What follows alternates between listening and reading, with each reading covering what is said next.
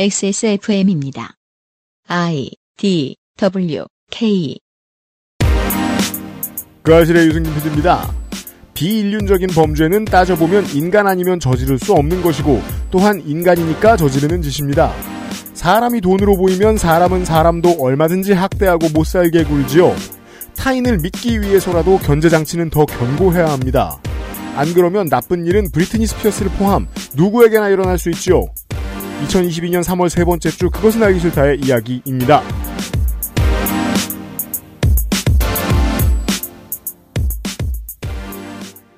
3월 세 번째 금요일에 그것은 알기 싫다입니다.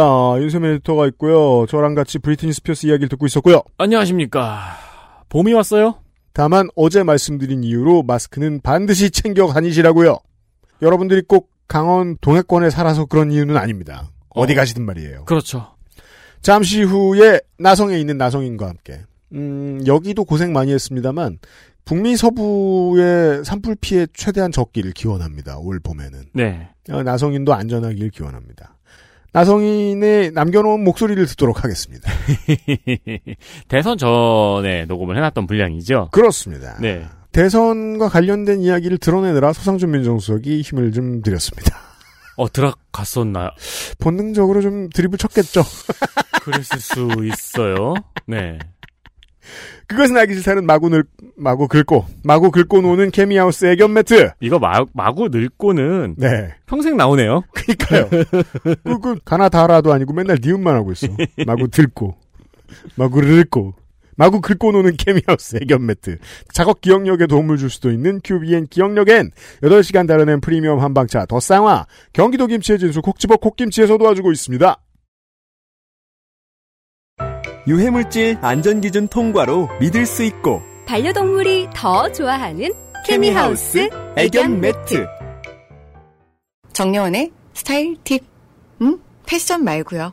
이건 건강 스타일. 가장 본연의 것에 집중했습니다. 기본에서 답을 찾다. 새로운 건강기능식품. 건강 스타일엔 튜비엔. 본 광고는 건강기능식품 광고입니다. 콕 집어 콕 깔끔한 맛의 경기도 김치를 만들기 어려울 땐 콕 집어 콕 오차 없이 지켜지는 절임 과정 양념 배합, 저온 발효, 숙성 정부가 보증한 전통 식품 인증 업체예요 그러니까 김치가 생각날 땐 콕 집어 콕 전라도 김치는 들어봤어도 서울 김치라는 말은 별로 없어요. 젓갈이 강하지 않고 시원하고 깔끔한 맛입니다. 그러니까 지역색이 무딘 맛, 김치 하면 나 생각하는 그 맛이라고 생각하시면 편합니다. 수도권 맛 김치라 평할 수밖에 없습니다. 맞습니다. 전쟁까지 겹쳐서 극심한 인플레이션 속에서도 저렴한 가격 유지를 위해서 피를 토하고 있습니다. 사실 이거 능력입니다, 이 정도면. 지금 이 방송을 녹음하는 시간에 기름값은 2,000원을 넘었습니다. 제가 처음 차 샀을 때가 2008년이었거든요. IMF 때요? 2008년. 98년 말고. 아, 2008년이요? 네. 제가 여러 번 말씀드렸을 거예요. 제가 처음 제 차를 가지고 처음 갔던 주유소에서 기름값이 2,048원이었다고 리터당. 그때 이후로 최고예요 지금. 네. 네. 아, 너무 비싸요. 이 전쟁이 이렇습니다. 유명 호텔 김치 브랜드의 바로 그 맛입니다. 말씀드리고 싶지만 말씀드릴 수가 없습니다. 사실 콕김치일 수도 있습니다. 그럼요. 거기는 이제 다른 병에 다른 브랜드로 넣어가지고 일과덟 배 가격으로 팔고 있습니다. 제가 아는 바에요. 잘만 사갑니다. 국내산 원료와 천연 양념으로 믿을 수 있는 품질. 김치가 생각날 땐 액세스몰로 오셔서 콕 집어 콕 김치를 살펴보세요. 네.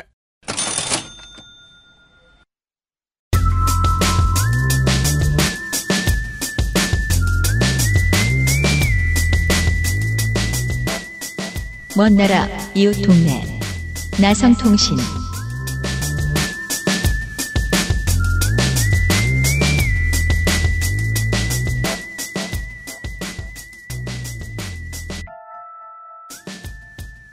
어, 나성인을 위해서라도 올 상반기의 마지막 나성통신이 지금인 게 낫습니다. 나성인이 나왔습니다. 안녕하세요. 홍명훈입니다. 저 유명 잡지에 지난 4반세기 동안 가장 성공적이었던 여성 가수의 명단을 제가 지금 보고 있는데 장르와 무관하게 넬리 퍼타도, 아델, 리사 스탠스필드, 엘라니스 모리셋, 셰릴 크로우, 토리 에이모스, 마다나, 아나스타샤, 글로리아 에스테판, 리에나, 케이티 페리, 켈리 클락슨, 메리 제이 블라이즈, 레이디 가가, 크리스티나 아길레라, 샤나야 트웨인, 바네사 윌리엄스, 셀린 디언, 휘트니 휴스턴. 사실 여기서 한 두어 사람 제외하면요. 시장에서의 임팩트가 브리트니 스피어스를 뛰어넘는 사람이 없습니다. 네. 그 모르는 사람도 많네요. 그래요? 네. 음, 그 중에 잘 팔린 사람만 얘기한 건데도. 이 말씀을 왜 드리냐면, 사실상 한순간 세계에서 제일 유명한 사람, 유명했던 사람, 도 속절없이 당할 정도로 이상한 법의 맹점이 있다. 묘하죠. 그렇죠. 항상 이게 관심이 모이기 위해서는 이런 유명인의 희생이 필요한가? 그러게요. 라는 좀 씁쓸한 생각이 들긴 하죠. 13년 동안 사실상 대부분의 국민으로서의 권한, 그리고 기초적인 인권이 다 박탈되어 살아갔던 사람의 이야기입니다. 근데 이게 너무 이상한 게 그렇게 해가지고 아무런 판단도 할 수 없는 사람이 있어서 성년 후견인 제도가 있다라고 한다면 그 제도 안에 그 사람이 노동을 할 수 없게 되는 게 포함이 되어야 되는 거잖아요. 그렇죠. 그 사람이 노동을 해서 돈을 벌어 온다면은 그 돈도 성년 후견인이 가져가니까 당연히 착취가 될 가능성이 있으니까요. 그건 노예 노동이죠. 그러니까요. 그러니까 이 사람이 경제적으로 노동을 할 수가 없다. 노동을 하게 된다면 성년 후견인 제도를 제고해 봐야 된다. 이런 조항이 당연히 있어야 될 것 같은데. 이게 되게 좀 교묘한 부분이 뭐냐면은 다큐멘터리에 되게 좀 자잘하게 어떻게 학대에 가까운 대우를 받아왔는지에 대해서 브리틴 스피어스가 많이 얘기를 하는데 그 중에 하나가 뭐냐면은 이분이 이제 정신적인 문제가 있다는 걸 전제로 이 모든 게 이루어지기 때문에 정신적인 상담을 정기적으로 받는데요. 네. 근데 이 사람 브리트니 스피어스가 그렇게 돈이 많은 사람인데 그러면 얼마든지 최고의 의사를 집으로 불러들여서 이제 private하게 상담을 할 수가 있잖아요. 그렇죠. 그렇죠. 일부러 파파라치들이 찍을 수 있는 백주 대낮에 정신과를 들어가게 일부러 만든대요. 의사를 아. 안 불러주고 너 거기 가서 상담 받아라. 그러니까 브리트니 스피어스는 아직 정신적인 문제가 있다는 사진을 계속해서 노출시키는 거군요. 그렇죠. 언론 전도 해야죠. 네. 그런 식으로 이제 진짜 정말 디테일한 부분에서까지 계속 사람들이 브리트니 스피어스에 문제가 있다는 걸 부각시키고 동시에 브리트니 스피어스의 자존감이나 그렇죠. 이런 걸 깎아내리는 거죠. 그렇게 촘촘하게 짜여진 감옥에서 도망 나오는 데에는 소셜이 필요했습니다. 네. 네. 브리트니는 2019년부터 성년 후견인과 완전한 결별을 바라면서 행동에 나섰습니다. 어떤 부분에서 행동에 나섰냐면 소셜미디어에서 본인의 답답한 신경을 올렸던 겁니다. 네. 그러고 나서 금방 지웠는데 그때 이제 처음으로 브리트니 팬들이나 일반인들 사이에서 어 브리트니 스피어스한테 뭔가 일이 벌어지고 있다는 인식이 퍼지기 시작했습니다. 네. 그때까지 티도 못 냈다는 거죠. 네. 그리고 본인이 이행하기로 한 공연 또한 취소하고 일하기를 거부하면서 성년 후견인 제도에는 금이 가기 시작했습니다. 네. 가스라이팅을 넘어서기 위해서 일을 안 하는 선택. 이것도요. 하루 이틀에 이루어질 수 있는 게 아니더라고요, 보통. 그렇죠. 이때 이제 공연 취소라는 게 뭐 단순히 한 개가 아니고 제 기억에는 라스베가스에서 또 다른 레지던시 공연을 하기로 계약을 했는데 그거를 취소했다고 알고 있습니다. 음. 그러니까 몇 천만 달러의 돈이 왔다 갔다 하는 일인 거죠. 음. 브리트니 스피어스는 세기 말과 2000년대 초반을 상징하는 여자 가수고 역대급 디바이고 당연히 아직도 많은 팬들이 있습니다. 네. 이 브리트니 팬들의 커뮤니티에서 이상한 점을 감지하기 시작하고 이제 팬들 보면은 이제 그 사람의 일거실투 작은 디테일까지 잘 살펴보는 분들은 이런 게 하나 딱 발견되면 안테나를 바짝 세우고 보기 시작하잖아요. 그렇죠. 그렇죠. 그냥 심심한 그 생각하고 있죠. 네. 회사 가서도. 그 막 아이돌 가수들 열애설 추적하는 분들 막 무슨 그렇죠. 같은 제품 썼나 보는 것처럼 맞아요. 그렇게 이제 브리트니 팬들도 어 뭔가 이상한데 하고 시작하면서 그 증거 자료들을 찾아가기 시작한 거예요. 음. 맞습니다. 그러면서 이제 팬들 커뮤니티 내부에서 이제 이건 문제가 있다라는 확신이 생겨나고 음. 그녀를 이제 성년 후견인 제도에서 풀어줘야 한다는 캠페인이 진행하게 됩니다. 음. 그게 바로 Free Britney 캠페인입니다. 해시태그 Free Britney 캠페인입니다. 네. 아, 이거 더보이즈 얘기 같네요. 아니면 약간 역으로 돌려가지고 더보이즈가 슈퍼히어로 한 명을 구금하고 이러고 하고 있었던 거야. 아, 네. 그 슈퍼히어로의 탈출기 같은 느낌. 그렇죠. 이제 그 파파라치를 몇십 명씩 동원하면서 브리튼 사생활을 쫓기 시작하던 언론이 어 이게 새로운 서사가 생겼다는 냄새를 맡기 시작했어요. 그죠. 원래 장사는 서사로 하니까요. 네. 당연하다시피 팬들이 의도한 거고요. 음. 네. 그래서 이제 가련한 브리트니와 그를 괴롭히는 아버지라는 서사가 생겼습니다. 이게 보도가 되기 시작하면서 카메라가 브리트니 옆에 있던 뜯어먹는 사람들을 비추기 시작합니다. 네, 결국 이 문제는 브리트니가 변호사를 고용하는 소송전으로 번졌습니다. 음. 브리트니는 이런 균열이 생기기 시작하니까 이제 공연 거부하고 이러면서 더 적극적으로 행동에 나섰던 거죠. 파업을 합니다. 브리트니의 법정 싸움은 길고 지리했습니다. 법원은 2020년 11월에 제이미 스피어스가 후견인 자리에서 물러나게 해달라는 요청을 기각하면서 아이고. 대신에 후견 전문 업체라는 게 있어요. 아. 성년 후견만 전문으로 해주는 업체. 이게 돈이 되니까 이런 게 있을 거 아니에요. 근데 그렇죠. 그 사람들은 또 돈을 뭐 자기들이 먹지 않는 그런 시스템이 있겠죠. 상품이니까. 후견 전문 업체를 공동 후견인으로 지정을 했습니다. 네. 그런데도 불구하고 2021년 7월에도 상황은 어, 나아지지 않았다는 얘기가 계속 나왔고 그러니까 한 주머니가 뜯어가느냐 두 주머니가 뜯어가느냐의 차이는 크지 않을 거예요.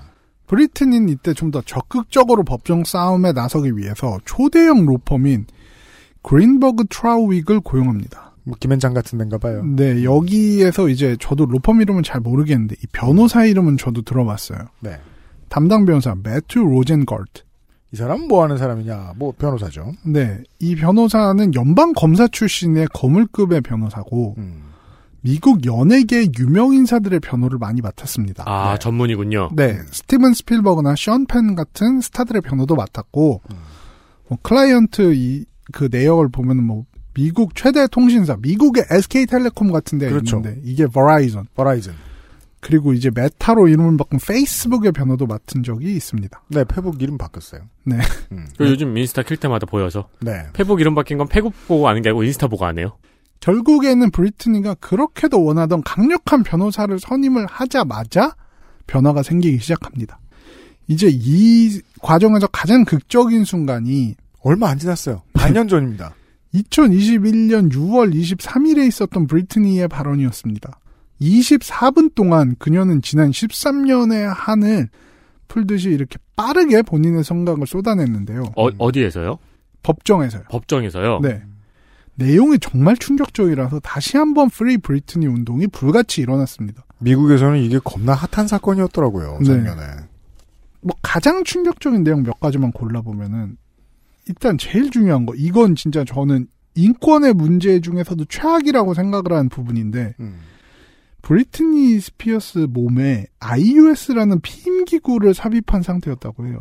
이게 이제 뭐 여성분들은 많이 아실 텐데 삽입을 하면은 뭐 따로 피임 기구를 쓰지 않아도 피임 상태가 되는 피임 기구인데 네. 꽤 많이 쓰이는 자궁 내 장치입니다. 네. 근데 남자친구와 아기를 갖기 위해서 이를 제거하려고 했는데 음. 아버지와 매니지먼트 팀이 이를 못하게 했다고 합니다. 음. 한마디로 강제 피임 당. 그죠. 몸에 억지로 넣은 거죠, 이걸. 네. 이게 그니까 이거를 막은 이유가 너무 당연히 보이잖아요. 그렇죠. 임신을 하는 상태에서 활동을 못할 테니까 자기들 돈 못 벌 테니까라는 점이 너무 보이잖아요. 음. 본인이 다른 일을 하는 것에서도 뭐 예를 들면 본인 본업에서도 결정권이 전혀 없었습니다. 4년간 라스베가스에서 residency를 하고 바로 월드 투어를 하고 또 라스베가스 residency를 하는 등 정말 쉴 새 없이 일을 했는데 이 과정에서도 뭐 본인이 좀 쉬고 싶다라고 어필을 해봤자 뭐 전혀 통하지 않았던 거죠. 음. 그녀는 본인이 원하지 않는 입원 정신과 치료를 받기도 했고 카드부터 여권까지 모든 소지품도 다 빼앗겼고 이 부분은 이제 저도 브리트니의 얘기가 나오고 나서 구체적인 디테일은 얘기가 안 나왔는데 네. 이게 사실이면 진짜 심각한 범죄죠. 작은 방에 가둬져서 4개월 동안 못 나온 적도 있대요. 음. 아니, 제가 아까 노예노동이라는 단어를 들어서 말씀을 드렸는데, 21세기에 돈을 가장 많이 벌어들이는 사람 중에 한 사람이 이런 일을 겪었습니다. 근데 이제 이런 거 하면 또 언론전 막 들어가니까 네네. 네. 제이미 스피어스는 이제 옛날에 브리트니 스피어스 매니저를 하던 애들이 착한 애를 꼬드겨가지고 지금 성년 후견인 제도 안에서 안정적으로 활동을 하고 있는데 음. 괜히 그걸 꼬드겨가지고 지금 이렇게 하는 거다라는 식으로 막 언론전을 하기도 했어요. 그렇겠죠. 네. 상대방도 언론전을 하겠죠. 네네네. 뭐 실제로 이제 뭐 옛날 매니저들이 도움을 준 거는 사실이라고는 하는데 네. 브리트니가 원하는 게 분명히 있는 건데 마치 무슨 뭔가 배우가 있다는 식으로 얘기하는 게 지금 되게 전형적인 여론전의 네. 형태죠. 예, 예. 2021년 8월 제이미 스피어스가 후견인을 포기하겠다고 선언을 했습니다. 그리고 2021년 11월 12일 드디어 법원을 통해 공식적으로 브리트니 스피어스의 성년 후견인 제도가 종료됐습니다. 좀 두 달도 안 됐네요. 녹음할 때부터 기준으로 하면 그렇죠. 진짜. 네. 두 달도 안 된. 거죠. 네. 네. 그러니까 브리트니 스피어스가 자유인이 된 지 두 달 됐어요 지금. 이때 이제 Free Britney를 외치던 팬들이 나와가지고 거리에서 뭐 환호를 하면서 대표곡을 부르는 등의 행사를 하기도 했습니다. 야 이게 불과 작년 말이라니. 네, 물론 저 팬데믹이라 바람직하진 않습니다. 이게 미국이니까 이러는. 거. 그렇죠. 네. 근데 뭐 지금 이게 방송에 나갈 때는 또 어떤 과정이 벌어져 있었을지 모르겠어요. 잡혀 들어갔다거나 네. 모르겠어요. 그 막 심지어는 뭐 아빠한테서 풀려 나오니까 엄마가 돈을 요구하고 있다 뭐 이런 뉴스도 나오고 음. 뭐 하여간 진짜 막장 중에 막장인 상황이 계속 되고 있는 것 같아요. 물론 최악의 시기는 피했다고 봐야겠죠. 네. 성년 후견이 끝났으니까. 하지만 브리트니 스피어스에게 아직은 이제 완전한 자유는 없는 것처럼 보입니다. 음. 그래도 법원 판결은 났고 네. 브리트니 스피어스가 악독한 주변인으로서 또 이용을 당할 그런 가능성이 없는 건 아니지만 그래도 예전보다는 확실히 나아졌다고 생각을 합니다. 일단 균열이 일단 아니 균열이 아니고 하나가 깨졌으니까요. 네. 다른 벽들이야 뭐 차차 깨 나가야 되는 거고. 그러니까 유준박 씨의 사례에서 보듯이 어떠한 본인이 재능이 있어서 그 재능이 돈으로 환산하면 장난이 아닌 어떤 탤런트를 가진 사람이 한 번 전 세계에다 이런 약점을 노출한다. 그럼 사냥꾼은 또 들러붙어요. 음, 네. 위험은 실존하겠죠 여전히. 자, 그럼 여기까지만 봐도 성년 후견인은 법적으로 루폴, 그러니까 허점이 꽤 있는 제도라는 것은 다들 이해를 하셨을 거라고 생각을 합니다. 네, 제도의 문제점. 그런데 이렇게 생각하실 수 있을 거예요. 이, 이건 돈 많은 유명인이 정신적으로 불안할 때만 해당되는 거 아닌가? 그러니까 이건 수억 분의 1의 사례 아닐까? 네, 나랑 관련 없는 얘기 같은데. 근데 그럼 아까 들으셨던 성년 후견 회사는 왜 있을까요? 네, 절대 아닙니다. 미국에서는 전혀 다른 일들이 벌어지고 있는데 그 타겟은 노년층입니다. 음. 넷플릭스에 이와 관련한 다큐멘터리가 또 있는데 음. 유명한 다큐멘터리 시리즈예요. 이게 더리머니. 이거 재밌습니다. 꼭 한번 보세요. 네, 요거 진짜 재밌어요. 네. 이제 이게 전체적으로 시즌이 2인가까지 있는데 네. 부정한 방법으로 돈을 챙기는 일을 1시간 분량으로 매화 보여줘요. 음. 이제 시즌당 뭐 6편 이 정도로 돼가지고 나오는데 그렇죠. 이 왜냐면 이런 류의 범죄에 대한 다큐멘터리는요. 무슨 BBC나 KBS 같은 곳에서 나갈 수 없어요. 왜냐하면 접근이 너무 쉬운 매체이기 때문에 아무에게나 노출되잖아요. 대신 OTT에선 적당하죠. 사람들이 선택하고 선택해서 들어가서 보는 거니까. 그래서 자세히 소개되어 있습니다. 알기 쉽게. 그 뭐 여기서 대표적으로 좀 재밌었던 에피소드 하면 트럼프나 트럼프 사위에 대한 얘기도 있었고 네. 미국 최대 은행 중에 하나죠. 웰스 웰스 파고. 파고가 잘못된 투자를 해서 돈을 날려먹은 이야기 있었고 음. 멕시코 마약 조직의 돈 세탁도 있었습니다. 네. 야, 이거, 이거 조사하면서 안 죽은 것도 영화네요. 그쵸. 이 성년 후견인 제도도 시즌 2의 다섯 번째 에피소드로 공개가 됐는데, 음. 전 이거 못 봤습니다. 저는 봤어요. 근데 음. 큰 반향을 불러 일으켰지만, 음. 다큐멘터리에서 성년 후견인 제도를 악용하는 것으로 그려진 한 인물이 넷플릭스 측을 고소하는 바람에 지금은 시청이 안 됩니다. 어. 그 왜 IPTV에서 그것이 알고 싶다 보면 누더기처럼 띄엄띄엄 시청을 할 수 없는 게 있죠. 그건 누가 나서서 법적 조치를 했을까 뻔하죠. 음. 이 다큐멘터리에서는 재산이 있는 노인이 성년 후견인으로 고통받는 과정을 보여줍니다. 음. 그리고 이 과정이 정말 smooth하게 흘러갑니다. 네. 제가 좀 스토리텔링을 하듯이 말해보겠습니다. 자, 여기 주변에 가족이 전혀 없는 독거 노인이 한 명 있습니다. 평생 독신으로 사셔가지고 아들, 딸이 없을 수도 있고, 부모님 돌아가셨고, 뭐 배우자 당연히 없고요. 음. 이런 분이 아주 작은 문제를 맞닥뜨리게 됩니다. 노인들에게 작은 문제는 크죠. 네, 대부분 쉽게 해결할 수 있는 문제인데, 뭐 약간 거동이 불편해진다거나, 가벼운 뇌진탕을 앓았다거나, 이제 다큐멘터리에서 약간 주인공격으로 이 사례를 얘기해주는 할아버지는 음. 집을 몇 채 가지고 계셨어요. 근데 뭐 이게 시골에 있는 집이고 그렇게 비싼 집도 아닌데, 그냥 이분이 직장인으로서 평생 일을 하시면서 내가 요 근처에 싸지만 집을 몇 채 사놓으면은 음. 은퇴해서 그냥 월세나 받으면서 살아야지라고 해가지고 그 동네에 자기가 평생 살던 집이 있어요. 부모님부터 계속 네. 같이 살았던 집. 음. 그 근처에 작은 집들을 몇 개를 사놓은 거예요. 음. 그랬는데 할아버지가 이제 거동 불편하시 힘드시니까 정원을 손질을 제대로 못했습니다. 음. 그래서 주정부로부터 경고장을 받습니다. 네. 근데 이게 이제 미국에 안 사시는 분들은 좀 이해가 안 갈 수 있는데 뭐 내 집 정원이 뭐가 됐든 정부가 뭘 뭐라고 하냐 라고 생각할 수도 있는데 미국은 이제 일부 주나 시에서는 주변 환경의 미화를 법적으로 강제하는 경우가 많아요. 그렇더군요. 그 제대로 관리 안 된 빈집이 있으면은 이게 범죄에 악용되거나 동네 자체가 슬럼화 되는 경우가 있으니까 진짜 작은 부분 정원 관리 같은 것부터 철저히 해야지 동네 안전이 지켜진다는 공감대가 있기 때문이에요. 아. 네. 네. 이런 문제를 맞닥뜨리게 되면은 자연스럽게 할아버지는 도움을 청하게 되죠. 네.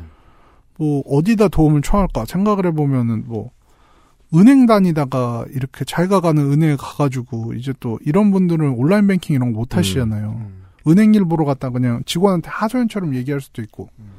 미국은 이제 그 회계사든 본인이 개인이 고용하는 경우가 많거든요. 네. 그 회사에서 안 해주니까 세금 계산. 그러면 이제 회계사한테 물어보는 경우도 있겠죠. 아 뭐 이런 거인데 어떡하지? 막 이러면서. 아니면 뭐 본인이 다니는 요양병원 직원한테 아유 이런 거 왔는데 어떻게라고 얘기를 할 수도 있겠죠. 뭐 누구한테든 이야기를 했겠죠. 네. 그러면 누구한테든 귀에 들어가요? 네. 그러다가 이런 분들이 이제 보통 듣는 어드바이스가 뭐냐면은 야 이런 문제는 일단 변호사한테 가봐라. 음. 변호사가 최고라고 생각하고 어떤 사람을 소개를 받게 됩니다. 근데 이상한 변호사를 물었다. 네. 그럼 그 근- 변호사가 날 물어요. 이제 이상한 변호사다. 이걸 등쳐먹을 어, 생각을 가지고 있는 변호사라고 하면은 이 할아버지는 완벽한 먹인 거죠. 이 변호사한테. 네. 바로 할아버지가 모르는 채로 서류에 서명을 시킵니다. 음. 이거 이제 해결할 거니까 요거 요거 서명을 하세요. 네. 음. 이게 근데 바로 성년 후견인 대리인 지정에 서명을 하고 있는 겁니다. wow. 이제 다큐멘터리의 할아버지는 자신의 의지와는 관계없이 집에 대한 통제권을 완전히 잃어서 어쩔 수 없이 그냥 팔려 나가는 거를 지켜볼 수밖에 없었어요. 이건 그 미국에 있는 어떤 산업에 대한 소개네요. 맞습니다. 그래서 이분한테 어떤 일이 벌어졌냐면은 그 집을 지키고 싶어서 몇 채 집을 샀던 그 본인이 살던 집 음. 옛날부터 부모님과 추억이 서려 있는 그 집에서 강제로 끌려 나와서 요양병원에 들어가요. 네. 그리고 나서 그 집은 팔려나가서 허물어졌고 새로운 아파트가 들어서요. 물론 당연히 할아버지는 그 돈 1원도 못 만졌습니다. 야, 그러면 일부 지역의 건설 개발사들도 이런 거를 할 줄 아는 변호사들을 덜어 알고 있겠네요. 그러니까요. 재개발을 있죠. 위해서. 아, 그러니까 저 사람의 인생을 완전히 빼앗을 수 있는 서류가 하나 있는데 음. 여기에 어떻게 서명을 하게 하느냐만 연구하면 되는 거잖아요. 맞습니다. 와. 이렇게 되면은 사실 여러 가지 업체들이 달라붙겠죠. 뭐 회계사도 붙을 거고 붙을 그렇죠. 거고 요양병원 붙을 거고 의사 붙을 거고 야, 이거 미국의 얼굴 중 하나네요, 이 산업. 완벽한 태그 팀이 만들어질 수 있겠죠. 음. 이건 이제 아주 대표적인 케이스 중에 하나고 이런 네. 일이 전국적으로 벌어지고 있습니다. 음. 이른바 이제 노인 학대의 한 갈래로서 성년 후견인 제도를 악용한 범죄가 판을 치고 있다고 얘기가 됩니다. 음. 또 이제 이 다큐멘터리에서도 여러 가지 주에서 발생하는 막 다양한 케이스들을 소개를 하는데 이제 네바다에서 일어난 한 개의 케이스를 보면은 환자들 요양병원에서 환자들을 감금하고 멋대로 약을 투여한 다음에 본인이 주장하는 청구서를 조작한 청구서를 사인을 하게 해서 돈을 받고 그걸 맘대로 쓰고 와. 뭐 이 정도 되면 그냥 사기죠. 네. 심지어는 이게 노인 돌봄업체 등과 협조를 해서 벌어지고 있다. 이게 참 그 그 인간의 독특한 지점인 게 어, 한 군데에서 견제가 없다라는 눈치를 까서 거기에 둑이 터지면 마구 비도덕적이 돼요. 그쵸. 마구 창의적이 되고. 네. 자, 이제 노인 돌봄업체가 본인들 클라이언트 중에서 이분 좀 돈이 있는데? 이렇게 생각되면 리스트를 아. 작성하는 거죠. 그쵸. 그러면 이제 변호사가 접근해서 후견인을 시작을 해요. 그리고 나서 이제 돈을 빼내기 시작하는 거죠. 음. 이야. 심지어는 가족이 있는 경우에도 이런 케이스가 발생한다고 합니다. 브리트니 스피어스는 아버지였어요. 네. 이제 후견인이 되면은 가족들과 합법적으로 떨어뜨려 놓을 수 있고. 아, 아. 가족 아닌 사람이 의견이 되면. 네. 가족이 문제라고 판단하는 케이스도 있을 수 있으니까요. 그렇죠. 그렇게 되면은 이제 자기 아버지인데 만나질 못해요. 야, 생각해보니까 통일교처럼 시키고 싶은 사람한테 결혼시킬 수도 있겠군요. 어? 충분히 어. 가능하죠. 네. 네. 이제 한마디로 이야기하면은 이제 이게 일부에서는 비즈니스 모델이다. 그래요, 보니까. 그래요. 네. 네. 그러니까 돈이란 누구나 지키고 뺏어가기 위해서 악다구니를 쓰는 것인데 그걸 지킬 힘이 더 이상 없는데 그동안 모아놓은 돈은 있는 사람들을 갈취하는 좋은 방법. 모든 권리를 한꺼번에 빼앗을 수 있는 법. 실제로 브리트니 스피어스의 후견 제도에 이제 관여를 했던 변호사 중에 한 명은 후견인 제도가 사실은 하이브리드 비즈니스 모델이라는 발언을 하기도 했습니다. 소신이죠, 소신. 네. 이쯤 되면.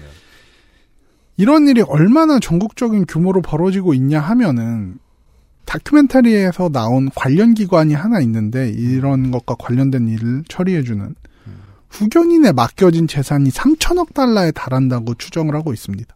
3천억 달러. 네. 이게 조로 따지면 300조? 그, 맞나요? 어. 저도 헷갈려. 3, 아니, 300조? 10억 달러가 3조니까, 10억 달러가 1조니까 300조 맞겠네요. 대한민국 1년 예산 절반입니다. 네. 뭐 이게 근데 600조 넘을 수 있다고 하는 분들도 있어요. 음. 이게 절대로 침범해서는 안 되는 타인의 모든 권리를 한꺼번에 다 빼앗아 가면서 얻는 수익. 네. 이 돌아가는 비즈니스의 규모. 엄청난 규모죠. 이게, 아이고, 이게 인신매매랑 패턴이 다른 인신매매라고도 못하겠고. 네. 인신매매보다 더 할 수도 있어요. XSFM입니다.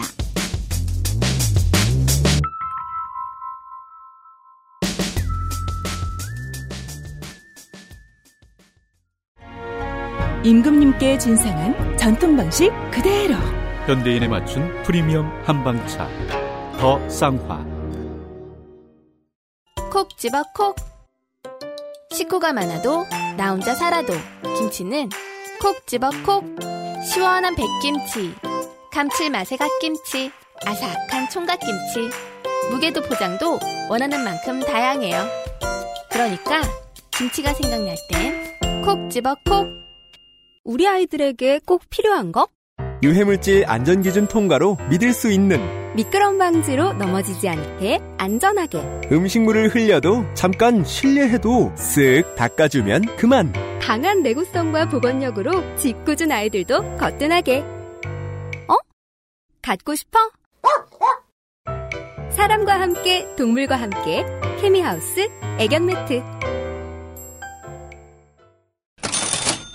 유피디는 지난 주말 여행을 다녀와 봤고요. 네. 그 사이 유피디네 개는 할아버지네 집에 가서 매일 산악 훈련을 즐겼습니다. 다시 말하면 저희 춘부장이죠. 네. 네. 돌아와서 가족을 상봉하자 신난 개는 유피디가 어렵게 고른 벤치용 매트와 폼 롤러 위에서 거하게 영역 표시를 했습니다. 제가 저녁 때 운동하는 그 자리. 신나서 그런 것 같기도 하고. hyper가 돼 있었거든요, 이 친구가. 음. 네. 그동안 저 체력 훈련을 많이 해가지고 잘 뛰더라고요. 아, 그 산을 같이 다니셨나봐요? 어, 할아버지네 집 뒤에는 산이 있거든요. 아. 네. 개는 신나서 그런 것이지만 유피디는 저녁 내내 매트와 foam roller를 세척해야 했습니다. 힘들었습니다. 안 빠져요, 이 냄새. 네. 만약 방수가 되는 케미하우스 애견 매트가 그 자리에 있었다면 쓱 닦고 알코올이나 냄새 제거제 정도만 쓰면 되었을 테니 음. 30분 할 세척을 30초에 끝낼 수 있었을 것입니다. 그렇습니다. 케미하우스 애견 매트는 엑세스몰에 있습니다. 0.7이면은 그 운동용 매트로는 좀 문제가 있을 수가 있습니다. 두 개를 붙여갈 수도 있어요. 음. 다만 제가 그 벤치 위에 놓고 쓰는 매트 그 위에다 얹어야 되겠어요. 이 자식이 자꾸 조립식 매트에다 싸니까 음, 네. 대공사를 해야 돼요. 네. 아, 그 매트요? 네. 아. 케미하우스 애견 매트 액세스몰에 있습니다.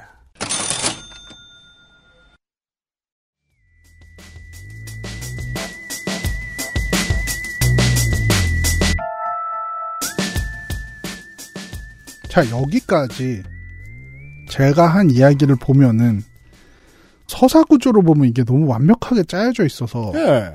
성년 후견인이란 제도는 무조건적인 악이고 악용받게 되고 있지 않은 제도라고 보여줄 수도 있습니다. 아니, 그 물론 법으로 돼 있으면 누구 등쳐먹으라는 의도로 만들어진 건 아니긴 하겠죠. 네네. 그러니까 비슷한 제도가 필요하긴 할 텐데 이건 너무 파워가 세지 않는가. 음, 네.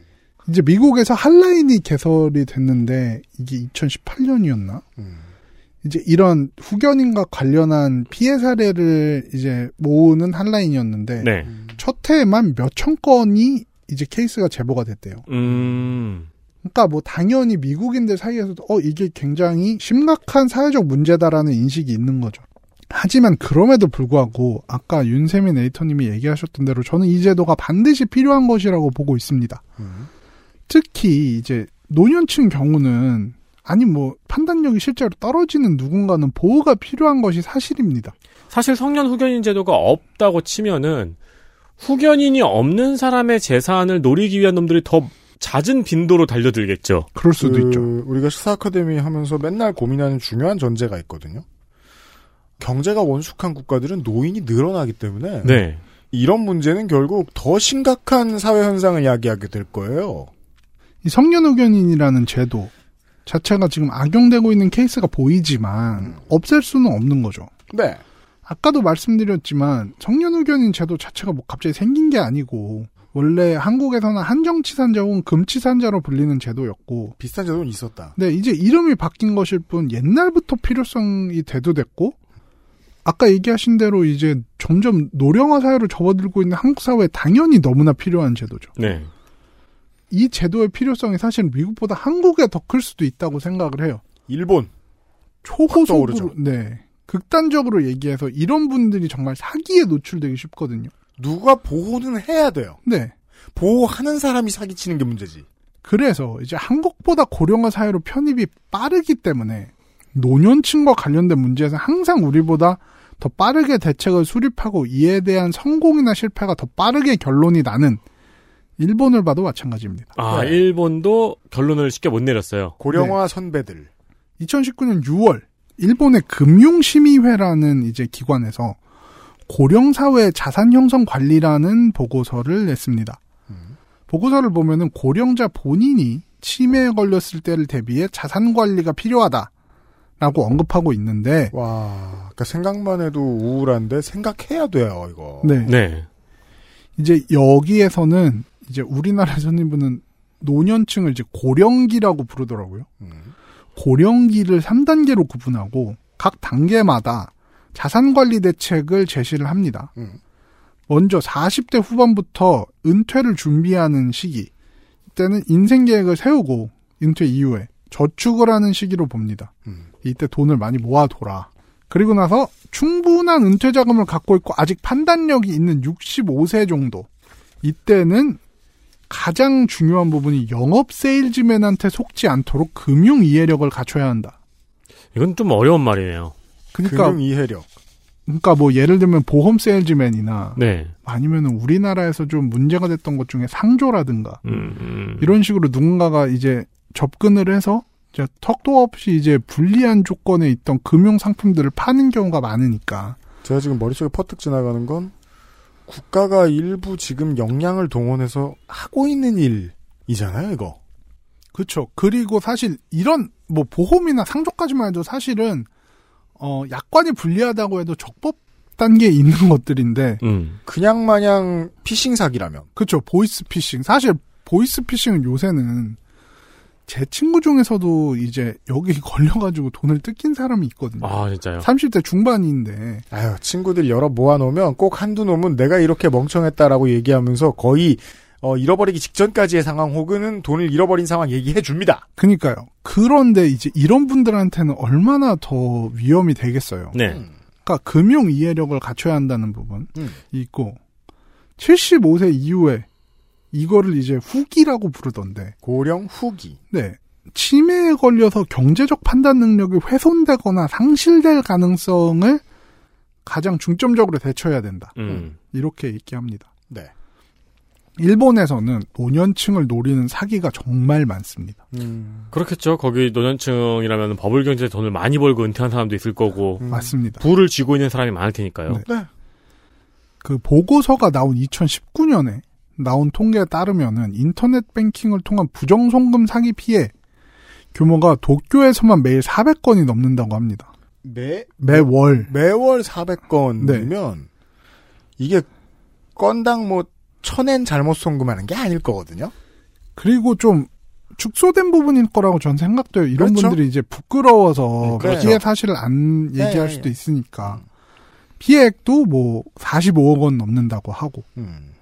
이거 일본에서 이걸 오래오래 사기라고 부르는데 오래오래 사기. 네 이게 이제 오래오래가 일본 말로 하면 나야 나 뭐 이런 아, 그래요? 아. 그래서 누군가 전화를 해서 마치 뭐 손자나 뭐 지인이나 이런 사람처럼 이름을 안 밝히고 나야 아. 나야 이렇게 얘기하면은 노년층들이 어 누구구나라고 그냥 알아들으시고 음. 거기도 수법 우리나라도 그러잖아요. 엄마 나 누군데 핸드폰 잃어버렸어 이렇게 시작하잖아요. 음. 이렇게 되게 간단한 방법인데 이걸로 사기를 많이 당하신다. 음. 그리고 이제 요새 또 많이 유행하는 게 아포덴 사기라는 게 있는데 그건 뭘까요? 이게 그 영어 이 어포인먼트 그러니까 아. 약속 일본어는 요런 조어가 많죠. 네. 음. 그리고 댕화에 이제 전화라는 뜻이죠. 댕화는. 네. 그래서 일본말로 하면 이게 아포인토멘토랑 댕화라서 음. 줄여서 아포댕이라고 음. 부른대요. 그러니까 지인 사칭이 아니고 공무원, 관공서, 경찰관 아, 예, 예, 예. 뭐 이런 사람들을 가장해서 벌이는 사기인 거죠. 네. 아포덴 사기가 2018년 한 해에만 도쿄 내에서 3만 4천여 건. 3만 4천 건의 피해를 건지기 위해서 수백 수천만의 전화를 걸어댔겠네요. 네. 이거에 관련해서 일본 드라마도 하나 있는데 스캠이라는 드라마가 있어요. 스캠. 네. 이름 이해가 쉽네요. 네. 거기서는 이제 이런 이제 오래오래 사기를 하는 집단의 주인공이 취업에 굉장히 난항을 겪다가 어. 모르고 이제 들어가게 되는 거예요. 오래오래 사기를 하는 집단. 아. 그래서 이제 겪는 일들을 얘기를 하는데 일본만 해도 그런 이제 말도 안 되는 궤변을 퍼뜨려 가지고 얘네들은 동기부여를 시키는 거예요. 그 조직의 보스 같은 사람이. 니네들 지금 버블 경제 끝나고 불황이 너무 지속되면서 니네 취직할 것도 없고 진짜 힘들게 살지. 저들에게서 부를 빼앗아 오자. 맞아요. 음. 쟤네들은 특히 우리나라에서도 요새 그런 서사가 있잖아요. 음. 지금 기성세대가 살던 때는 진짜 땅 짓고 헤엄치기로 재산 형성도 음. 너무 쉽고 음. 그냥 능력이 없어도 성공할 수 있는 사회였다. 음. 지금 그 사람들이 문제가 뭐냐. 그렇게 쉽게 말도 안 되게 고도 성장 시기에 돈을 번 사람들이 그 돈을 다 모아놓고 있고 안 내놓고 있어가지고 경제가 돌아가지 않는다. 그래서 니네들이 피해를 보는 거야. 그래서 우리가 하는 일은 정의로운 일이다. 음. 이 사회를 위한 일이다라는 식으로 얘기를 해요. 원래 사기치는데 가장 중요한 역량은 자기 합리화시키는데 붙이는 말 만드는 일이죠. 그렇죠. 그러면서 어떤 일본 사회 문제점을 좀 다각적으로 다루는데 그런 사기를 치려면은 돈이 있는 노인들의 리스트가 중요하잖아요. 그렇죠. 그래서 어떻게 도움을 받냐면은 주인공의 어머니가 요양 보호 일을 해요. 어, 그 주인공은 취업이 필요한 인재였네요. 네. 그래서 그 리스트를 빼내는데 처음에는 어머니도 범죄 이용될 걸 아니까 리스트를 주는 걸 격렬히 거부하다가 요양 보호를 하는데 노인들한테 이분이 질려버려요. 특히 남자 노인들이 막 성추행을 하려고 막 그죠. 힘 많이 듭니다. 이런 부분 때문에 이제 환멸을 느끼면서 자기도 에라 모르겠다는 식으로 리스트를 넘겨요. 어. 그러면서 이제 또 사기를 해나가고 그런 과정이 나오는데 그렇게 이제 어떻게 이런 사기 사이클이 돌아가는지 거기서 잘 보여주거든요. 예. 그래서 이제 일본에서도 성년 후견 제도가 만들어졌습니다. 이게 사실 만들어졌다기보다는 제가 알기로는 이제 새롭게 업데이트돼서 했던 걸로 아는데 뭐 당연히 필요한 것이었고 지금 이제 이런 보고서들이 나온 때를 기준으로 하면은 일본은 노년층의 인구가 25%가 넘는데요. 2019년에 일본에서 치매를 앓고 있는 노년층은 500만 명. 치매까지는 아니어도 인지 능력이 떨어진다라고 얘기된 사람은 1000만 명이 넘어갔다고 합니다. 10%가 넘어요. 네. 그런데 이런 후견 제도는 이용한 사람이 22만 명에 불과했다고 합니다. 홍보도 안 됐고 인프라도 준비 안 된 모양이네요. 뭐 제도 자체에 좀 문제가 있다고 봐야죠. 이제 이 부분을 제가 조금 이따 짚고 넘어가겠습니다. 네. 다시 브리트니의 이야기로 잠시 돌아봅니다. 서사의 반대편을 보면 좀 이야기가 달라지는 경우도 있습니다. 음. 브리트니 스피어스 같은 경우도 전 다르게 볼 수 있다고 생각합니다. 제가 아까 얘기했던 그 전 매니저 이 사람 얘기 조금 해볼게요. 다큐멘터리 보면은 반복적으로 아드난 갈리브라는 인물과 샘 러피라는 인물이 나오는데 네. 이들이 이제 다큐멘터리에서 아버지로부터 스피어스를 지켜주려는 인물처럼 보이거든요. 음. 그래가지고 이제 뭐 탈출을 시도하려 그랬을 때도 이제 샘 러피가 도움을 줄라 그랬는데 결국 못 줬고 음. 네. 그런 식으로 이제 브리트니 스피어스 주변에 있으면서 어떻게든 도움을 주려고 하는데 근데 사실 아드난은 파파라치 출신이에요. 음. 아까 얘기했던 거 브리트니가 파파라치한테 의지를 하면서 잠깐 사귀었다 그랬잖아요. 네. 그 사람이 아드난이고 음.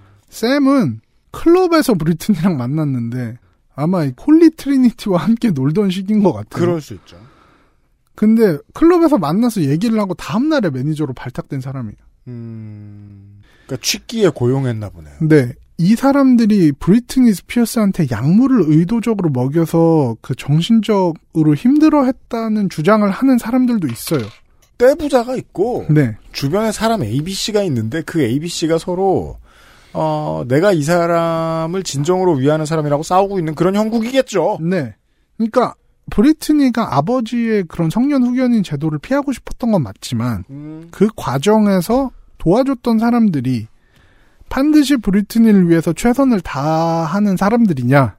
이거는 사실 모르는 일이죠. 음. 믿을 놈이 없었을 가능성이 제일 높다. 누가 네. 또 들러붙겠죠. 네, 음. 그리고 반대로 얘기하면은 사실 브리트니 스피어스가 이혼을 겪고 그랬을 때 되게 충격적으로 나왔던 사진이 있는데 브리트니 삭발을 했던 사진이 막 전 세계적으로 이제 화제가 됐던 네, 적이 유명했죠. 있어요. 네네. 네.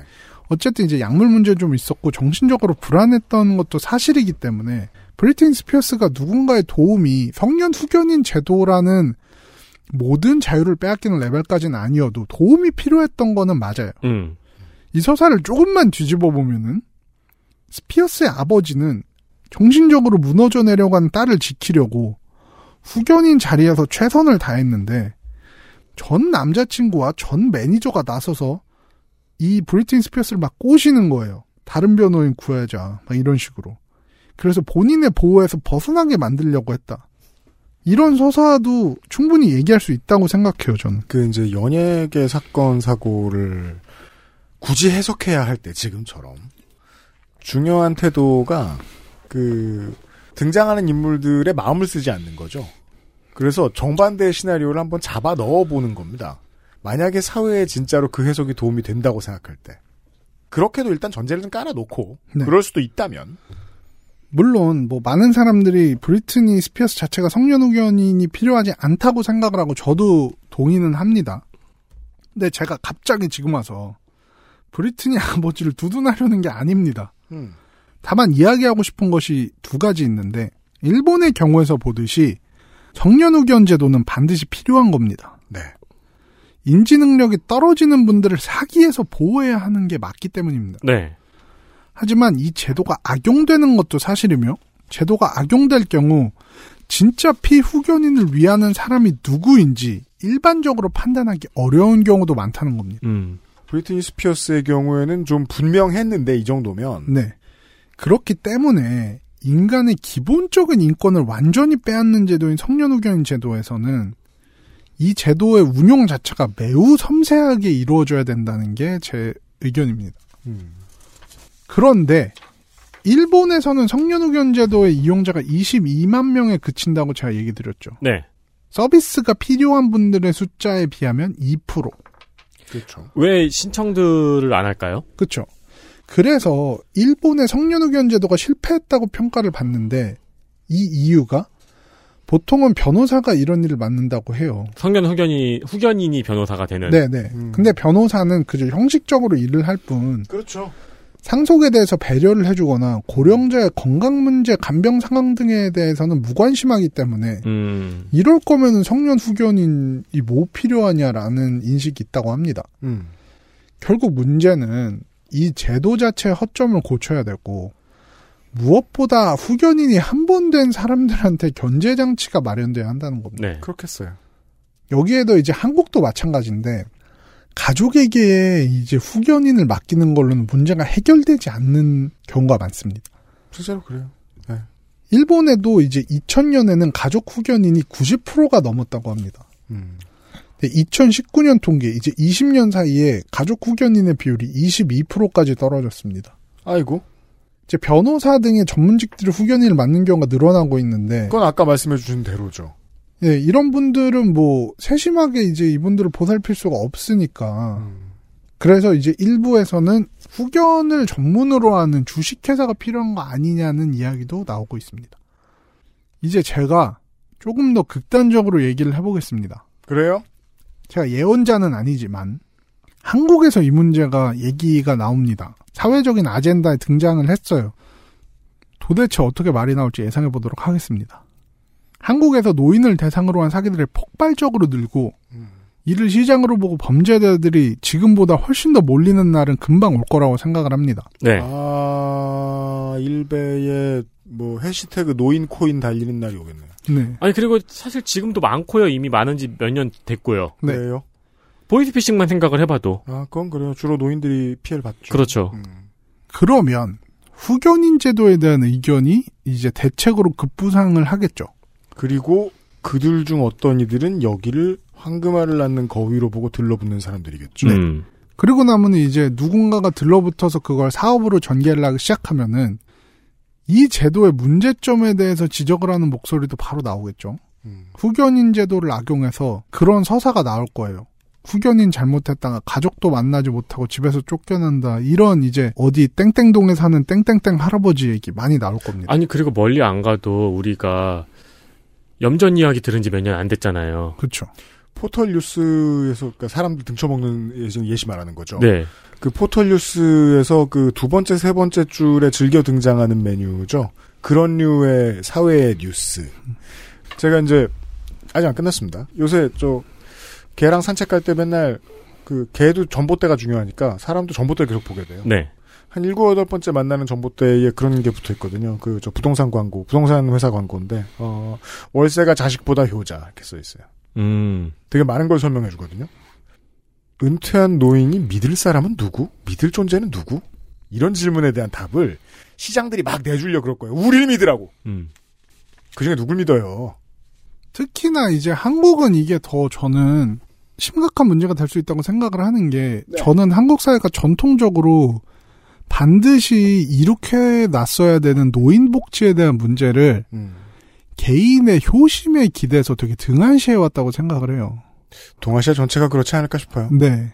그렇기 때문에 이제 시스템이 미국이나 다른 이제 유럽 국가보다는 훨씬 더 좀 미비한 게 사실입니다. 이게 그래요. 많이 고쳐지고 있긴 한데 가족은 선한 사람이다라는 것을 근거로 마련된 시스템이 아직 꽤 있죠 우리나라엔. 음, 그러니까 원래 같으면은 이분들이 이제 한창 이제 경제 활동을 하실 때 국가에서 세금을 받아서 그거를 나중에 이분들이 경제 활동이 어려우실 때 연금으로 줘야 되는 식의 분배를 하는 게 맞는데 한국은 사실 그때 이제 막 세금을 많이 내야 될 돈을 이제 아이들 교육비로 막 다 쓰시고 네.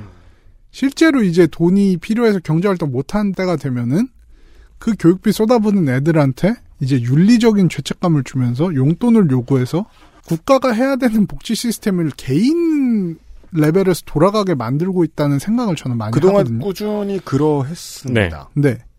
그런데 이런 상황에서 이런 사이클이 조금이라도 어긋나기 시작하면 항상 문제가 되는데 음. 그럴 때 이제 성년 후견인 같은 제도가 있어야지 이거를 조금이라도 보충을 할 수 있을 텐데 기사 제목은 떠오르네요. 미국에도 일본에도 있는 성년 후견인 제도. 우리는 왜 없나? 그런데 이런 서사들이 앞으로 분명히 대중매체를 통해서 나올 거란 말이죠. 그런데 심지어는 이제 기사뿐만이 아니고 대중매체를 통해서 이제 기사가 아닌 뉴스가 아닌 어떤 드라마나 뭐 다른 매체를 통해서도 충분히 보여질 수 있다고 생각을 합니다. 실제로 미국에서 2021년도에 가장 주목을 받았던 영화 중에 하나가 성년 후견인 제도의 문제점 고발한 아이케어 얼랏이라는 드라마거든요. 그 어쩌다 보니까 또 이동진 씨 얘기를 하게 되네요. 이동진 씨가 꼽은 2021년도에 베스트 연기에 이 아이케어 얼랏의 여주인공이 꼽혔었어요. 그렇습니까? 네. 그럴 정도로 되게 화제가 됐고 굉장히 잘 만든 작품인데 네. 이걸 통해서 이제 사회적인 문제 제기가 많이 얘기가 됐었죠. 근데 이런 상황을 피하려면은 결국에는 법제도가 좀 더 세심해져야 된다고 생각을 합니다. 음. 근데 이런 거를 설계할 때 어떤 벤치마킹을 해야 되는 게 어디 있냐? 네. 그러면은 이거에 지금 철저하게 실패를 한 일본과 미국 이 두 사례를 보면서 좀 더 시스템을 잘 만들어야 된다라는 게 제 생각입니다. 네. 미국 로컬 뉴스였지만 어, 우리에게 지금 닥친 일이고 또한 미래이기도 합니다. 네. 후견인이 필요한 사람들 그리고 못 믿을 세상 사이의 밸런스를 누군가 맞춰줘야 되는데 음. 사실 국가 아니면 최종 주체 없죠, 뭐 이거. 네. 2002년입니까? 저 아까 나성인이 말해준 저 I'm a Slave for You 싱글에 붙어서 나온 옛날만 해도요 싱글을 내면 노래가 두 곡 나왔습니다. 왠 줄 아십니까? MZ 세대 청취자 여러분. 왜냐하면 판은 양면이라서 뒤쪽에도 노래를 넣어야 됐거든요. 그래서 싱글을 내면 노래가 보통 두 곡이었어요. 판. 근데 그거는 말 자체가 너 2000년대 얘기는 아니잖아요. 판 개늘 걷네. 아니 왜 그러냐면 저 I'm a Slave for You 때만 해도 이때도 CD 싱글 먼저 내던 시절. 네. 그때도 CD 싱글을 내도 두세 곡 있었어요. 맞아요. 그리고 네. instrumental 있고. 이 I'm a Slave for You 싱글에 붙어 나왔던 노래가 아, 제가 즐겨 들었던 브리트니 스피어스의 본인의 미래를 예견한 오버 프로텍티드였습니다. 맞아. 그러네요. 이 노래 가사가 그렇게 시작합니다. 아, 시간과 사랑과 희열과 공간이 필요하다. 근데 그렇게까지 많이 보호받고 싶진 않다. 이런 내용입니다. 옛날, 처음에 그 노래가 나왔을 때만 해도, 그냥, 또, 야한 척 하는 가사. 이렇게 생각했죠. 살려달라는 얘기일 줄은 몰랐죠. 왜 제가 이 노래가 생각이 났냐면, 어차피 생각이 나기도 했습니다만, 이 후견인 제도가 알려주신 대로 미국처럼 후견 산업이 될 때는 노인들이 늙어가면서 정말 필요한 것들이 생략될 거거든요. 그냥 돈이 어디 있어야 되고 법적으로 돈이 어떻게 지켜져야 되고 그것만 오고 갈 거예요. 음. 그럼 사실 돈이 지켜진들 만약에 잘 돼서 그건 또 무슨 소용이겠느냐 하는 생각이 든다는 거예요. 이게 이제 노인 정책에 대한 혹은 약자들을 위한 정책에 대한 기본을 고민하게 되는 이야기였던 것 같습니다. 그 돈을 잃어버리는 건 최종적인 문제죠. 그러면 그걸 되찾아주는 데까지 브리트니 스피어스의 상황에서 보듯이 믿을 만한 사람, 내 말을 들어줄 만한 사람, 대화할 만한 커뮤니티 이런 게 필요한 건데 그걸 은퇴 이후의 사람들이나 충분히 허약해진 사람들한테 사회가 어떻게 제공할 수 있을까? 그거 우리가 고민해 본 적이나 있나? 그쵸. 한국은 모든 게 취약하잖아요. 약자에게 뭘 해주려고 그래도. 근데 모르게 몰라도 지금 브리트니 스피어스 씨 주변에는 이제 어 저주머니가 나갔다고 하면서 달려든 새로운 하이에나가 더 드글드글 할 거란 말이에요. 그렇겠죠. 우리가 또 제가 몇 번 나성에 올 때마다 얘기하는 나성 이주민 한인들에 대해 느끼는 한국인 어르신들의 짠한 기분이라는 게 있습니다. 때로 이제 연길의 동포들과 섞어서 그 이야기할 때 그 이중자 때로 이제 비난을 받을 수도 있겠습니다만 아무튼 일찍 저 나성 가서 고생한 한인들에 대한 짠한 마음이 있어요.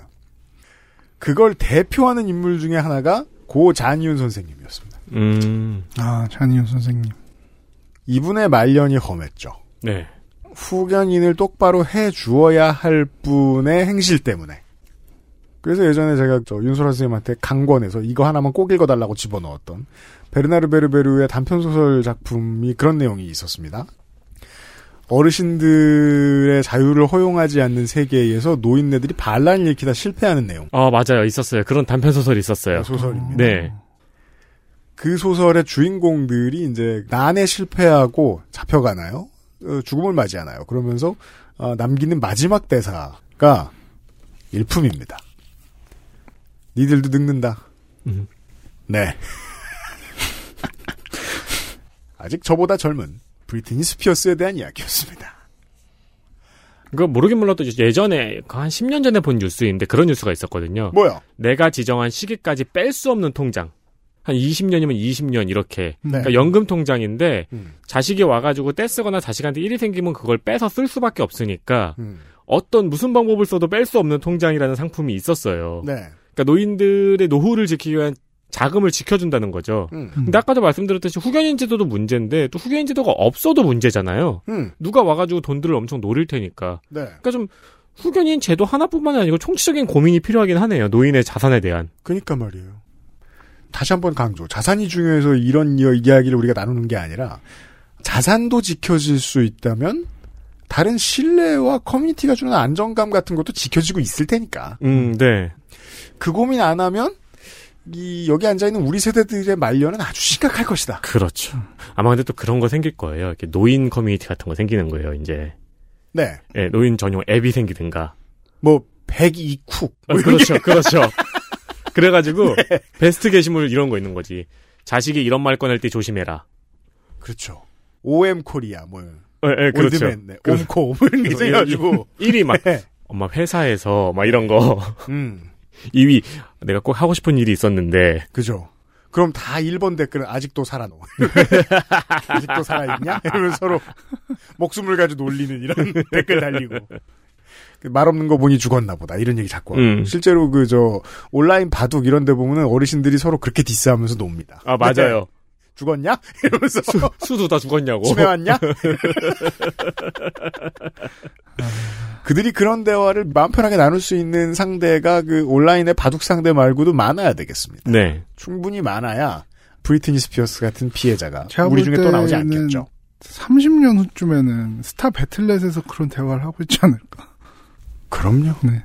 어우, 너 이렇게 probe가 느려진 거 보니까 뭐 치매 왔니? 뭐 이러면서. 그러니까 저 probe 너야? 네. 우리의 현재이자 미래의 이야기였습니다. 이제 제가 저 나성을 우습게 안 보려고요. 네. 그냥 지도로만 보면 네. 스트리트뷰로만 보면은 나성이 특히나 코리아타운에 하나요. 그렇게 낡아 보일 수가 없어요. 실제로 낡았습니다. 일단 제가 늘 얘기하잖아요. 어, 한국 건물이나 한국 구조물의 낡음은 무엇으로 판단할까요? 한글이 장체면 낡아 보입니다. 그렇죠. 장체가 가득해요. 네. 근데 그래도 그 LA 사는 사람들은 그렇게 얘기해요. 요즘은 겁나 신식이라고 LA도. 아우, 뭐, 제가 처음 LA에서 살기 시작했을 때에 비하면 장족의 발전을 했죠, 사실. 제가, 그건 되게 욕심 없을 때 하는 말인데 예전에 비하면야. 아, 제가 최근에 좀 드디어 이제 많이 올라왔구나. LA도 한국의 최신 문물이 빨리빨리 들어오는구나 느꼈던 게 뭔데요? 신땡 떡볶이가 들어와서 아, 진짜 빠른 거예요? 네, 아우 이게 이렇게 빨리 들어왔어 하면서 이제 지난달에 페리카 나가 들어왔는데 처갓집 들어온 게 엊그제 같구만. 제 엊그제고. 제가 아는 분 중에 네. 한 분이 이제 저랑 되게 친한 누나인데 음. 그분은 지금 이제 몇 년째 계속 운동을 하고 계세요. 네. BH 땡 치킨 음. 미국 진출 기원해가지고 음. 거기 홈페이지 들어가서 매번 이제 게시판에 글을 아, 진짜요? 왜 LA에 매장을 안 내줍니까 이러면서 저는 운동이라길래 피규어 선수 이런 것인 줄 알았는데 아니 아니 아, 비 치킨 프랜차이즈 들어 들여보내기 운동. 네, 네, 네. 운동, 운동 가시네요. 그런 거에 되게 열심히 하시는 분들도 있고 네. 평온하고 따뜻한 아, 캘리포니아로 보내드리도록 하겠습니다. 다행히 전 세계가 다 그렇지만 한국에서 왔다 그러면 자가격리 보통 안 시킵니다. 그죠? 돌아가시면 자가격리는 안 하는 걸로. 제가 도착했을 때가 한국이 41년 만에 최고로 추운 날이었거든요. 아, 진짜요? 네. 네. 잠깐 추웠어요. 아 이거 제가 이거 개그릴에 들어가지 않을까? 한 가지 뭐요? 얘기하고 싶은 게 있었는데 뭔데요? 제가 그날 서울역에 임시선별진료소에서 줄을 서고 있었어요. 네. 네. 근데 그날이 딱 성탄절이었기 때문에 음. 그 교회 분들이 나오셔가지고 이제 거기 노숙인들한테 이제 뭐 빵 같은 거 주시고. 네, 빵도 뭐, 주고 네. 뭐 방한 바지 이런 것도 막 주시더라고요. 어. 네. 그래서 저도 이제 그 선별지에서 거의 한 시간 줄을 섰거든요. 네. 야외에서. 그래서 너무 춥지만 이제 그런 걸 보고 따뜻함을 느끼고 있었는데 크게 찬송가를 부르는 것까지는 저도 이해했어요. 음. 저분들도 뭐 사업도 하셔야 되니까. 그렇죠. 근데 근데 되게 충격적인 광경이 뭔데요? 그날이 영하 17도 막 이랬는데 음. 그 성경 부르시는 바로 앞에 할아버지 세 분이었어요. 음. 정말 할아버지 세 분. 네. 할아버지 세 분이 분장을 하신 거예요. 무엇으로? 한 분은 예수님 분장을 하고 십자가를 짊어지고 어, 계시. 엄청 추운데. 네. 근데 예수님 옷 그거 있잖아요. 하늘하늘한 거. 그거 그냥 천이죠, 천. 하늘하늘한 거. 하늘하늘하고 이제 여기 띠 같은 거 하나 들어온 예, 듯한 그, 그 복장을 하시고 십자가를 짊어지고 계시더라고요. 그리고 맨발이란 말이에요. 예. 그리고 이제 나머지 두 분이 압권이죠. 뭔데? 이제 로마 병정 분장을 하시고 그건 비키니잖아요. 로마 병정 분장을 하시고 이 이제 모자 이렇게 딱 모히칸 컷처럼 이렇게 올라온 네, 네. 그런 투구를 어서 구- 쓰시고 어서 구했지? 이렇게 채찍을 들으시고 이제 막 치시면서 이제 그 연기를 하시더라고요. 아니 근데 왜 태어나신 날에 돌아가신 날 연기를 하죠? 그러니까 제 말이 그 말이에요. 예. 동방박사를 하면 되지. 왜 그러는 걸까? 근데 이렇게 선별진료소에 사람이 한 100여 명 서 있어서 이렇게 쭉 나왔는데 네. 굳이 그분들이 공연을 하시면서 한 군데서 하시면 될 거를 음. 돌아다니죠. 그? 줄 사이사이를 돌아다니시면서 아, oh 듣고 my God. 공가족 드리블 하듯이. 예. 그래가지고 이제 아 저분들 진짜 대단하다 하고 제가 검사를 받고 나왔어요. 네. 검사를 받고 나왔더니 서울역 그 앞에 거기 찬송가 부르시는 데 앞에 음. 이렇게 이번엔 서 계시더라고요. 그 병사 분장한 두 분이 양옆에 계시고 중간에는 그 예수님 분장한 분이 무릎 꿇고 이렇게 앉아 계셨어요. 네. 네. 그래가지고 아 이제 그만 하시는가 보다.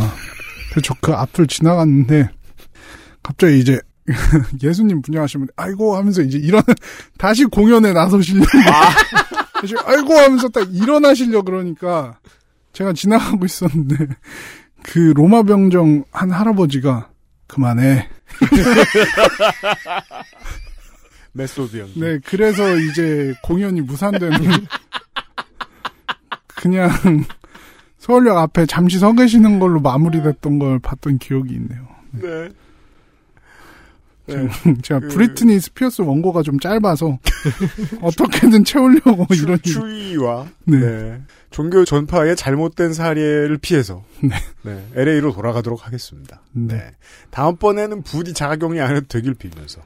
하, 네. 뭐 다음번에도 10일이면은 괜찮다고 생각합니다. 계절 몇 번 바뀌면 또 뵙겠습니다. 네. 나성통신이었습니다. 홍영훈 나성인 수고 많으셨습니다. 수고하셨습니다. 감사합니다. XSFM입니다.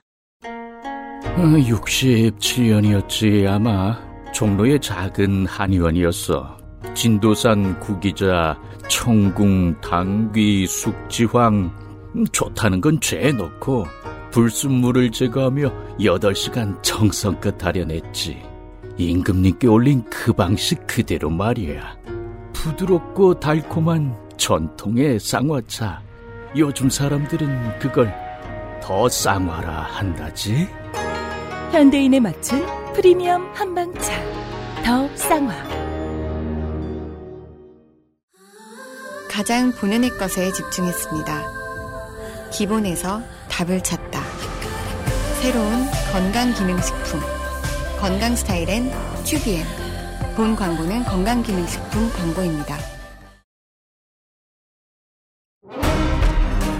아스트랄 뉴스 기록실 뉴스 아카이브 선거를 끝내고 나면 늘 하던 업무인데 모든 게 새롭죠. 아, 오랜만에 그럼요. 뉴스 아카이브예요. 네, 어, 너무 힘들었어요. 네. 이런 걸 내가 했다고? 대선이 끝났고 세 달 후에 지선이 있다는 사실을 우리는 믿을 수가 없습니다. 오, 진짜 그 정말 이젠 리터럴리 이렇게 말할 수 있어요. 어, 군 생활이 이런 기분이었어요. 알지만 믿을 수가 없어요. 네. 네. 내가 구, 그러니까 깨보니까 군복 입고 있고 어, 그러니까요. 일어나 보니까 옆에 남자들 있고 그리고 내년에도 여기 있겠다고? 크리스마스에 여기 있는다고? 알지만 믿겨지지 않았어요. 네. 전역할 때까지 그랬던 것 같아요. 지선 돌이켜 보면은 우리는 도지사, 시장, 구청장 정도만 눈에 들어오고 네. 지방의회는 잘 들여다보지를 못하죠. 그랬죠. 네, 문제는 자기 지역의 후보도 누군지 영 모르는 사람들이 있다는 겁니다. 알면 보통은 이해관계에 얽힌 사람들이죠. 맞아요. 음. 솔직히 저도 투표할 때 그 사람들 누군지 잘 몰라요. 네. 구의회, 군의회는 그런 존재입니다. 네. 모든 정보를 다 들여다볼 수는 없으니까 쪽집게 강사처럼 작은 팁을 하나 드려보겠습니다. 음. 이 나라는 부동산 공화국이잖아요. 음. 지역 부동산과 관련해서 어떤 유닛인지 살펴보는 방법이 있습니다. 그렇습니다. 이게 이제 또 구의회, 군의회, 시의회하고 광역시의회하고 광역도의회가 다른 것이 도의회와 광역시의회에는 그 비례대표들이 많죠. 네. 그리고 지난번 지선으로 말할 것 같으면 비례대표는 아무래도 진보정당과 민주당이 거의 싹쓸이를 했어요. 네. 그래서 지역구의 시의원, 도의원들이 밀어붙이려고 하는 재개발 관련된 이슈를 비례들이 다 막아섰습니다. 음. 근데 기초자치단체 의회 같은 경우에는 그런 밀당도 좀 없는 정글 같은 곳이에요. 사실 여기는 우리가 알고 있는 이 정당 구조와도 좀 달라요. 네. 그래서 한번 살펴보죠. 부동산 관련해서. 그러니까 저 사람이 왜 굳이 저걸 하겠다고 나왔을까를 짐작해 보시는 게 중요합니다. 선거 때는 굉장히 중요합니다. 네. 세상에는 중요한 이해관계들이 있고 이해관계를 조정하는 게 정치인이죠. 정치인에게 때로 가장 중요한 것은 내 이해관계입니다. 맞습니다. 사무실하고 가까운 공덕시장으로 가보겠습니다. 여기 좋죠. 네, 족발을 시키면 순대가 무한리필이 되죠. 처음 알았습니다. 그리고 아주 좁은 식당과 전골목이 들어가 있습니다. 저는 전만 먹었거든요, 가면. 저는 20대 때 여기서 예전에 필름 몇 번 끊겼어요. 그런 젊은이들 많았죠. 예, 왜냐면 소주를 먹고 일로 가서 막걸리를 먹으니까. 꼭 그 죽으러들 가요, 여기는. 맞습니다.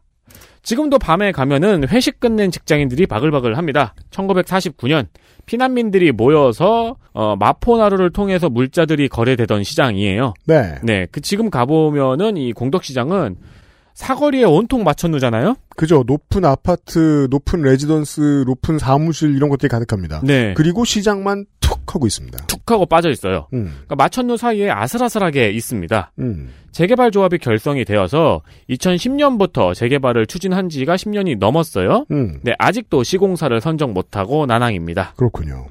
재작년에 조합장 선거를 했는데 한 후보가 출마 연설에서 자신이 구의원이고 행정건설위원장이기 때문에 재개발을 성공적으로 할 수 있다고 연설합니다.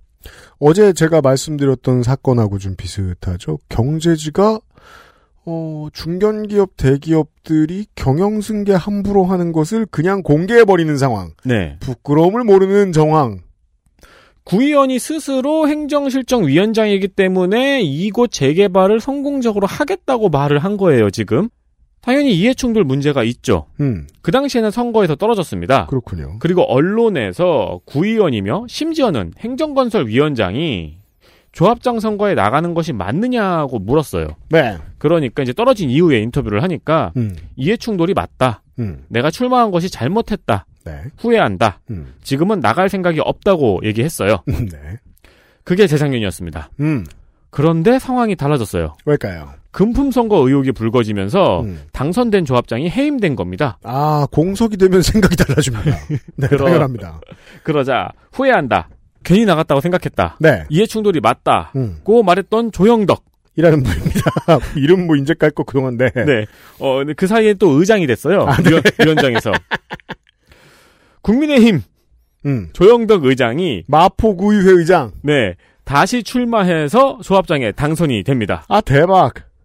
언론이 또 나타나서 이번에도 이해충돌 문제를 물었어요. 음, 근데 이번에는 뭐 재개발이 뭐 10년 동안 난항이 어쩌고 저쩌고 하면서 이해충돌이 아니라고 답변했습니다. 이게 이제 그 이번 대선을 보면서 느끼셨겠지만 많은 분들이 우리나라 어른들의 겁나 못된 습관이죠. 말도 안 되는 말을 앞에 쭉 한 다음에 결론에서 다른 소리라고 맞아요. 그냥 하고 싶은 말을 합니다. 에, 그게 우리 부모님이랑 얘기해도 그래요.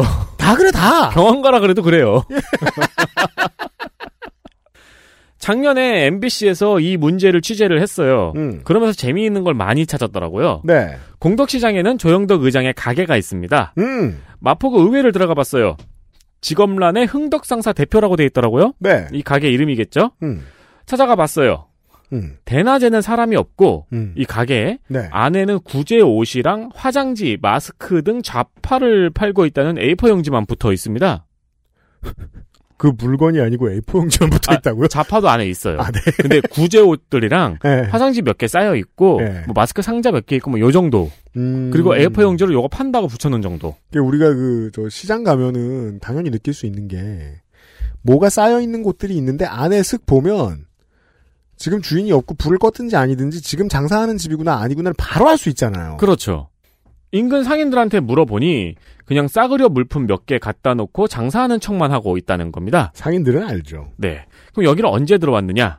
음. 2016년에 들어왔습니다. 아하. 어, 여기는 1949년에 만들어진 시장이에요. 재개발 논의는 2010년부터 있었고요. 네. 네. 근데 또 재밌는 게 그 자리가 원래는 신공덕 6구역 조합 사무실이었다는 겁니다. 재개발 조합 사무실. 신공덕 6구역은 현재는 재개발이 완료가 됐어요. 네. 그 신공덕 6구역의 조합장이 조영덕 의장이었습니다. 이게 이제 모르시는 분들이 많이 계신데 저도 최근에나 그 공부를 하지 않으면 이해관계 안 걸려 있으면 이게 뭔지 모르잖아요. 저도 몇 년 전에 알게 된 거예요. 조합장이 직업인 사람들이 있습니다. 네. 그리고 그때도 조영덕 조합장은 마포구 의원이었습니다. 네. 이게 사실 말도 안 되는 범죄인데 범죄라고는 못하는 게 법적으로 금지되어 있진 않아요. 아 참. 당연히 그때 조합장으로도 돈을 벌었고 분양도 받고 시색 차익도 엄청나게 받습니다. 그리고 지역을 옮겨서 구의원과 재개발 조합장을 겸직한 것이 이번이 두 번째라는 거죠. 네. 아주 신박한 직업입니다. 네. 한경에서는 조영덕 의장의 구의회 회의록을 한번 뒤져봤어요. 조영덕 의장이 공덕시장의 소방시설을 구 부담으로 하라. 구에서 재개발할 전통시장에 너무 참견한다. 음, 등의 발언을 한 것을 찾았습니다. 직접 이해관계가 걸려 있는 곳의 이윤, 이윤을 대변했다. 그렇습니다. 네. 이와 같은 사례는 사실 전국에 수없이 많습니다. 음. 작년에 스트레이트에서 음. 조합장 겸직만 조사한 결과로는 네. 서울시 민주당 김수규, 음. 성북구 민주당 윤정자, 동작구 김광수, 파주 민주당 최유각, 미추홀 국민의힘 김재동, 해운대 민주당 이상곤, 부산 수영 국민의힘 김보원, 국민의힘 민주당 할거 없이 분포가 돼 있습니다. 왜냐하면 중앙당은 결코 이 사람들을 걸러낼 능력이 없거든요. 없죠. 그러니까 구의회 군의회로 넘어가면 인사검증 시스템은 바닥입니다. 네. 그러니까 충청형 무소속들이에요. 모두가. 그렇습니다. 예. 그리고 조합장은 사실 그 재개발 구역에 사는 당사자도 모르는 경우가 많아요. 어, 그럼요. 네. 네. 네. 게다가 여기에 유치원 어린이집 원장도 있고 음. 유치원과 어린이집은 시와 구에서 지원을 받죠. 그렇죠. 그러니까 사실 이것도 이해 충돌이에요. 음. 근데 유치원 어린이집 원장이 시의원 구의원 하는 경우도 굉장히 많고요. 네. 본인이 아닌 가족의 경우까지 하면은 집계도 불가능합니다. 음. 그래서 사실 이런 이해 충돌 우려가 있는 겸직은 확실히 확인할 방법도 없어서 통계도 없습니다. 네.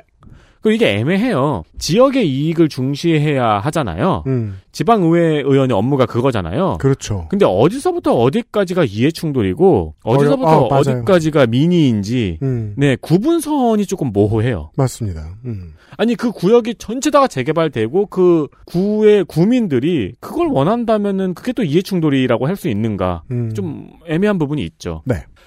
어 올해부터는 다행히 지방 의원들의 조합장 겸직이 금지가 되었습니다. 아, 법이 바뀌었군요. 네, 그게 올해부터 시행이 되었습니다. 음. 재작년에 법이 개정이 됐고요. 올해 1월 13일부터 시행이 되었어요. 근데 소급은 어렵습니다, 원래. 그쵸. 근데 이게 확인이 힘든 만큼 아직까지는 다들 사퇴하지 않고 있는 것 같아요. 음. 당장 조영덕 의장만 살펴봐도요. 네. 현재 마포구 의회에 들어가본 의장입니다. 아. 그리고 지난달 공덕시장 시공사 선정 입찰 공고를 살펴보니까 아직도 조합장이네요. 아. 여기 원래 작년에 시공사가 선정이 되려 그랬는데 음. 그 현대 HDC가 나가 떨어져가지고 공덕 아이파크 시장이 물거품이 됐군요. 유, 그래서 유찰이 됐어요. 그래서 시공사 선정 공고를 또 올렸더라고요. 아이고. 근데 맨 밑에 보니까 조합장이 아직도 마포구 의장이더라고요. 아, 네. 세 달 후 지방선거에서 유권자 여러분도 잘 살펴보시고요. 음. 특히 입후보 하실 분들 상대 후보가 뭘 겸직하고 있는지 잘 살펴보시기 바랍니다. 그렇습니다. 올해부터 법적으로 금지가 됐기 때문에 중요한 무기가 될 수 있습니다. 다른 건 몰라도 영 관심 두기 복잡하다. 그러면 이런 네거티브가 나오는지라도 한번 확인해 보시는 게 좋겠고. 그렇습니다. 이런 그 어떤 지저분한 현실 세계가 보기 싫어서 눈을 감아도 내 세상은 가니까 안 쳐다보시는 분들도 많아요. 네. 이런 분들을 위해서는 조미료가 필요하죠. 그래서 제가 추천을 드리는 거예요. 드라마 해피니스를 보시라고. 다른 거는 뭐 보실 분들을 위해서 저 저걸 안 하고요. 그 스포를 안 하고 그것만 말씀드리면 상당히 많은 사람들을 죽음으로 내모는 조합장 후보. 음. 그분은 거기 사는 사람이 아닙니다. 음. 가라로 사는 사람입니다. 네. 조합장이 직업인 사람입니다. 아니 마포구도 여긴 시장이잖아요. 음. 살고 있는 사람한테 이게 주는 게 아니고 네. 가게를 운영하고 있는 사람이거든요. 시장이니까요. 그렇죠. 네. 가게를 운영하고 있네요. 그렇습니다. 그 해피니스가요. 지인들한테 여러 번 얘기하고 다니듯이 어 좀비물을 가장한 부동산물입니다. 음. 네. 겁나 재밌습니다. 한국인들이 부동산을 어떻게 바라보고 있는지 그리고 그게 한국인들의 철학을 얼마나 많이 좀먹고 있는지를 보여주는 작품이에요. 꼭 보세요. 시간 많으시잖아요. 뉴스 아카이브였습니다. 였습니다.